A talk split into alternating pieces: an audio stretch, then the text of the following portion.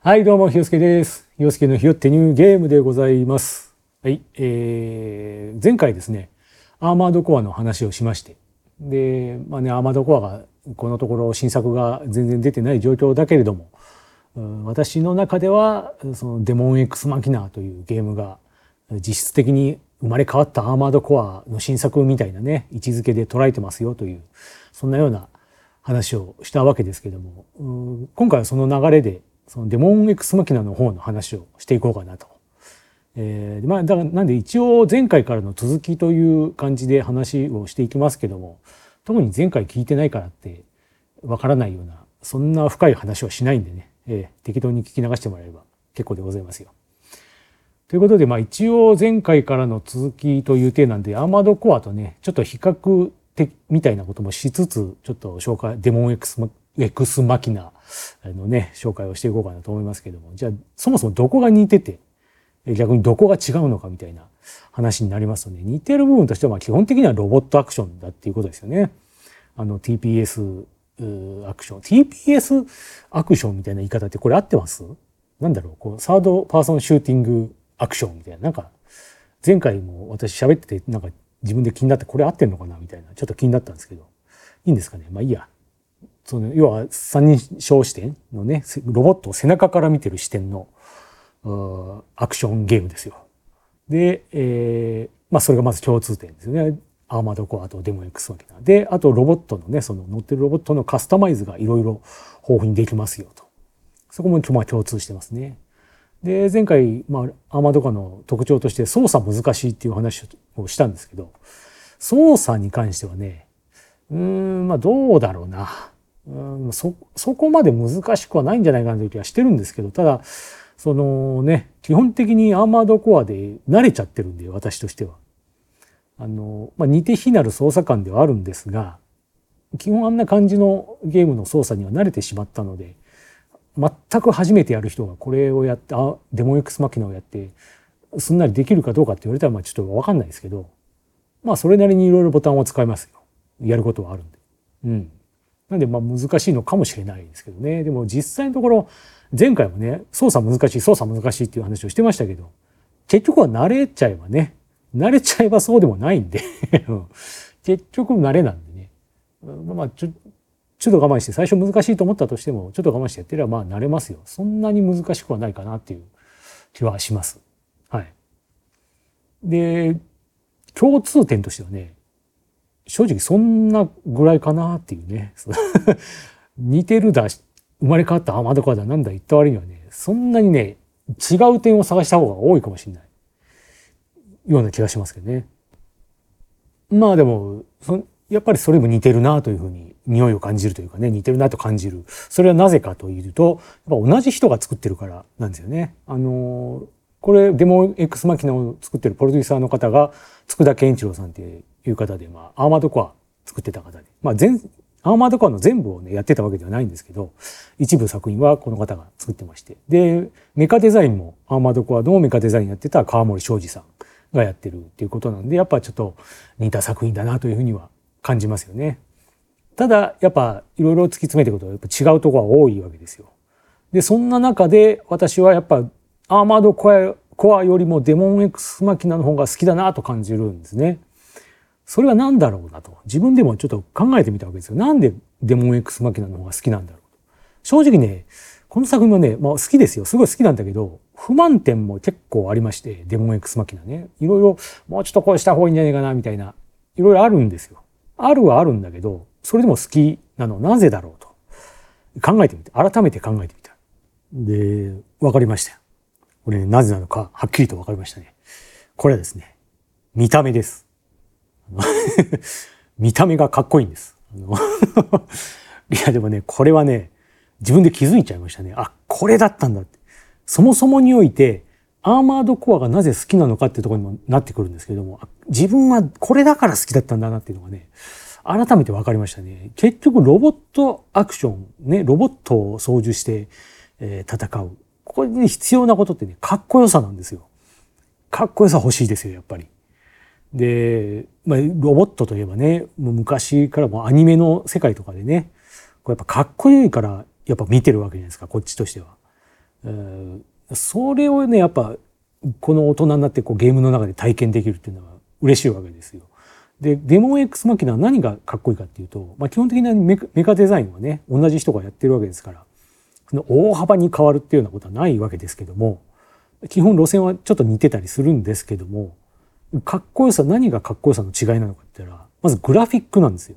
グラフィックがあの AC アーマードコアの時は、まあね、結構リアル寄りな方どんどんどんどん進化していったわけですけどもこのデモン X マキナはトゥーンシェーディングですか？っていうんですかね？あのアニメ調の処理がしてあって、まあ、3D なんだけどアニメっぽい仕上がりになってるんですよ。でやっぱりこのロボットのかっこよさでは昔からこうアニメを見てかっこいいなって思ってたあの感じあの世界に入り込める感じがねしてこれがいいんですよ。すごい楽しいですね。あの操縦しててロボット。うん、でやっぱねこのロマンが大事なんですよねロボットアクションには。あのこのデモン X マキナちょっとゲームバランスがいまいちだみたいな話もあるんですけどねなんか例えば、えー、すごい強敵なはずなんだけどちょっとバランス悪くてこう強い武器を使うことによって簡単に倒せちゃうみたいな話だったりね、まあ、そんなことも話もあるみたいですけども、まあ、確かにそうかもしれないけどもそういうことじゃないんですよね。なんだこいつにこの武器使っちゃえば簡単に勝てるじゃないか。なんだ大したことねえなとかそうそうじゃないんですよ。やっぱねロマンそこにはロマンがないんですよね。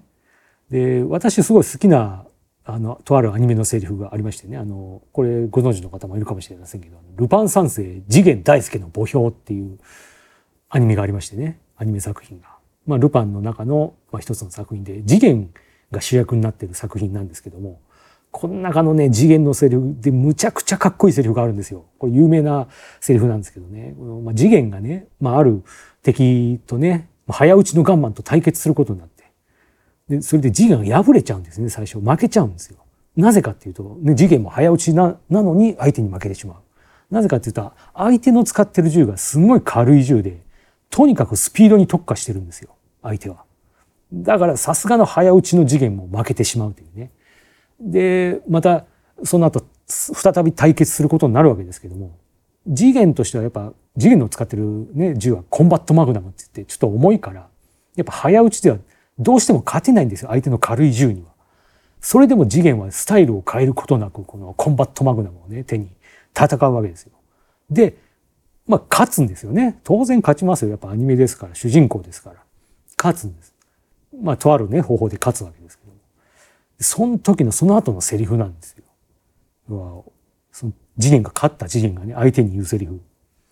お前がどれだけ軽い銃を使おうが俺の知ったこっちゃない。俺に言わせりゃロマンにかけるぜって言うんですよ。しびれるしびれるかっこよかったですよ。めちゃくちゃかっこいいんですよ、これは。結局ここなんですよ。ロマンにかけるんです。その効率よくね、敵を倒す。まあいいですよ。モンハンにしたってね。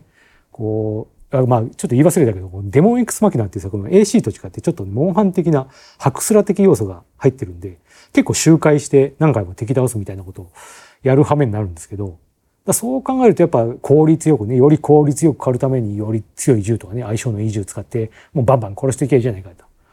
強敵じゃないもうこんな武器を使っちゃえば簡単に倒せる全然強敵じゃないぞとも言えるわけですけどもでもねそれだけじゃやっぱロマンがないですよね。やっぱ自分のスタイルで。強さよりもやっぱ見た目をにこだわってたりとかね。いろんな自分のスタイルがあるあるわけじゃないですか。そこにこだわった上でやっぱ戦うっていうねやり方。そこにやっぱロマンがありますよね。でそれに対してやっぱそのアニメ調のグラフィックっていうのはすごい相性がいいなというふうに思うんですよね。やっぱその子供の頃に見てたロボットまあねその実写のその何ヒーロー戦隊のロボットとかもいましたけどやっぱこうね飛び回って活躍するロボットみたいに言うとやっぱアニメとかね漫画とかアニメかなと。でそういう妄想する時ってやっぱそういうのに乗って戦う自分を妄想してたなと思うんですよね。でそういう世界にまさにそういう世界に入り込めるっていう感じなわけですよこのデモン X マキナは。それがねすごいいいんですよ。やっぱアーマードコアの頃も全然楽しかったんだけど改めてこのアニメ調のグラフィックをでやるとあこれだったんだって俺が待ってたのはこれだったんだっていうふうに思いましたね。すごいいいんです。で、やっぱそのロマンっていうところで言うとね、あの、さらにこのデモン X マッキナの一つの特徴がありまして、あの、人間がね、ちゃんと描かれてるんですよ。このデモン X マキナは。アーマードコアの時はね、人間が全然出てこなかったんです。オペレーターの声とか、敵キャラクターも声だけなんですよ。人間が全然出てこないっていうのがね、一つのアーマードコアの特徴でもあったんですけど、デモン X マキナにはちゃんとキャラクターとして、えー、ね、ロボットの中に乗ってるパイロットがちゃんと出てくる。いろいろ出てくるんですよ。で、なんならこう、ロボットを降りて人間として戦うなんていうこともできたりするんですけどね。うん、まあまあそれは置いといて、いろいろ人間が出てくるんですよ。で、まあ、いろんな傭兵チームがあってね、いろんな登場人物がいろいろいるわけですけども、その中で、とあるチームの中に、クリムゾンロードとディアブロっていうやつがいまして、二人ね。この二人が、まあ、なんつうんだろう、師弟関係っていうわけでもない、なんかこう、昔からの相棒同士みたいな、なんかそんな感じの二人なんですけど、これの声やってる人がね、声優さんがね、あの、まあ、クリムゾンロードっていうのはすごい強いやつで、まあ、赤い機体に乗ってるんですよ。赤い機体に乗った強いやつなんですけど、これの声やってるのが池田修一さんなんですよ。で、で、その相棒的なね、なんか存在のディアブロってやつの声やってるのが古谷徹さんなんですよ。思いっきりシャーとアムロですよね。その、もろですよね。あもう何もう混じりっけない高速球みたいな。なんか、それが気持ちいいですよね。もうど真ん中来たなっていう、この気持ちよさ。やっぱそんな世界に入り込めるっていう楽しさですよね。やっぱこうロマンですよね。単純にもう機体がかっこいいしね、アニメ調の機体だ。それを、だカスタマイズもいろいろできるわけですから、パーツ組み替えたりとかね、カラーリング変えたりともそれがかっこいいです。で、今回さらにね、その、アーマードコアの時は、まあ普通に直立してるね、ロボットから直立してる状態でこう組み替えてっていう感じだったんですよ。このカスタマイズのパーツ、パートはね。今回はその組み替えた後、そのロボットにポーズ決めさせて、なんかこう、メニュー画面で普通に突っ立ってるだけじゃなくて、ポーズ決めさせることもできたりするんですよ。で、やっぱそういうとこでもね、かっこよさ、ロボットのかっこよさっていうのをね、やっぱ追求してるなっていうふうに思いますね。で、それがいいなと。うん、もう、とにかくかっこよきゃいいじゃないかみたいなね。うん、やっぱりいいですよ。それでいいと思いますよ、私は。本当に。ゲームバランスうんぬんもね、当然大事ですよ。当然大事なんだけど、まあ、特にね、このデモン X マキナに関しては1作目ですから、まず。2作目、3作目ともし続いていくんであれば、そこでね、ブラッシュアップしてくれればいいわけで、1作目、これ、もうロボットのかっこよさ、これ追求してくれたことはね、非常にいいと思いますね。結局その、例えばジュラシックパークなんかにしても、恐竜が動いてりゃそれでいいわけですよ。あれは、あの映画は。もう恐竜、わ、本物だ、本物の恐竜が動いてるみたいな、あの感じが最高なわけで、ストーリーうんぬんとかね、もういいんですよ。大体なんとなくできてりゃ。もう恐竜が動いててくればそれでいいんですよ。だからこのデモン X マキナもロボットがかっこいいきゃそれでいいんですよ。で、そんな中でやっぱローマンを追求していきたいですよね。やっぱ、あえてこの強い、ちょっと弱いんだけど、見た目がかっこいいとかね、自分のスタイルに合ってるみたいな武器を選んだりとか、そういうところで戦っていくのがまだ楽しいですよね。で、やっぱり自分かっこいいって思えるところにつながってくるんでね。うん、とまあ、そんなことでね、えー、あの、私が考えるデモン X マキナの魅力という部分をね、え、ついつい熱く語ってしまいましたけど、その、えー、でもロロボットとロマンというタイトルでね、その、論じてしまいましたけども、あの、ここまでまだあの、ゲームの具体的な内容をまだ説明してない んですよね。あの、気づ、気づけば。アーマードコアに似てるとしか言ってないんですよね。うん。ななのでもうさすがにもうちょっと言っといた方が、説明しておいた方がいいかなというところでね、デモン X マキナとかどんなゲームなのかというとこなんですけども、これもそもそもにおいてね、いくら似てるからって、もう根本的に違うゲームなわけですから、設定がね、もう世界設定とか違うわけですから、それに伴ってシステムとかも全然違うわけですよ。で、まあ、どんな世界の話なのかと言いますとですね、えー、デモン X マキナの世界はこの月が崩壊しまして、その月が地球に降り注いでるんですね。降り注いできたわけで。大変なことですよ。なんですけど、それによって人類はフェムトって呼ばれる新しいエネルギー物質を手に入れることができたんですね。そう夢の物質を、すごい大量のエネルギーを手に入れることができた。で、それでよかったよかったと思いきや、それと同時にですね、あの、イモータルと呼ばれる適正 AI っていうね、謎のその人間に対して攻撃を仕掛けてくる謎の AI が生まれてしまうんですね。で、それがなんかこう自己増殖する機械生命体みたいな感じで、人間に襲いかかってくる機械の反乱みたいなね、感じで、えー、やってくるわけですよ。で、それに対して、えー、人類はですね、アウターと呼ばれる新しく能力に目覚めた傭兵たちがですね、このアーセナルと呼ばれるロボットに乗り込んで、えー、イモータルと戦うと。戦いかつ、えー、フェムトを手に入れようと奮闘するみたいなね、な感じの内容なんですね。だからそこでイモータルと戦ったり、そのフェムトをめぐる争いがあったりだとか、そんなところを描いてるっていうところですね。で、この月がね、崩壊して地球に降り注ぐっていうのがね、これ偶然にもですね、あの、今日、まさに今日私が見た映画なんですけど、アマゾンプライムで今公開しているムーンフォールっていう映画がありまして、これローランド・エメリヒ監督のね、あの、アマゾンプライムオリジナルの映画なんですけども、これがね、まさに月が地球に落ちてくるっていう内容の映画だったんですよ。で、これ面白かったんですよ。これ何が面白かったかっていうとね、その、なんだろう、なぜ月が地球に落ちてくるのかとか、なんかそこ一応ね、理由付けはあるんですけど、なんかもう細かいことどうでもいいんだと。そんなこと内容なんかストーリーなんかどうだっていいんだっていう。その、ね、月が地球に落ちる。それによって起きる大災害ね。この、とんでもないことが巻き起こる。次々と巻き起こるこのド派手な映像。とにかくそれが撮りたいんだみたいなね。そういう監督の意志がね、ビシビシ伝わってくるわけですよ。ストーリーとか設定とかそんなものはどうだっていいんだっていうね。とにかく俺はこの絵が撮りたいんだっていう意気込みがね、ビシビシ伝わってくる感じがね、素晴らしいんですよ。もう、細かいことなんか気にするんじゃねえバカ野郎っていう、そんな声が聞こえてくるようでね、最高でしたね。ええー、やっぱロマンですよね。それが。俺はこれがやりたいんだっていう。映画なんてこういうもんなんだっていうね。もうその素晴らしいですよ、ロマンが。結局ロマンなんですよね。うん。だからもう何？デモン X マキナの話はもういい、いいかな今日は。今日はもうロマンがね、テーマですよ。やっぱロマンを求めてやってほしいですね、このゲームは。うん。ロボット、かっこいいロボットを操縦する。もうそれでいいんです。うん。もうもっとね、他にもね、このゲームのデモン X マキナのいいとこ悪いとこ、いろいろ上げろと言ったらね、システムの特徴を上げろと言ったらいろいろありますよ。当然あるんですけども、いいと、そんな細かいことはもう置いとけと。ロボットがかっこいい。ね。魚は炙ったイカでいい。ね。そういうことなんですよ。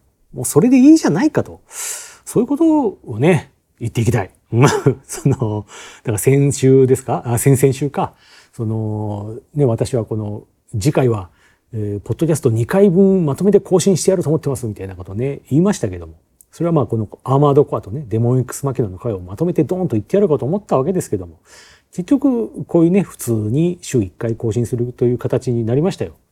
でもまあ、いいじゃないかと。そんな細かいことはいいじゃないかと。もう、そんなのはいいんです。ロマンなんです、大切大切なのは。そんな、もう2回更新、2回分更新するって言ったくせにね、結局1回分じゃない、1回分じゃないかと。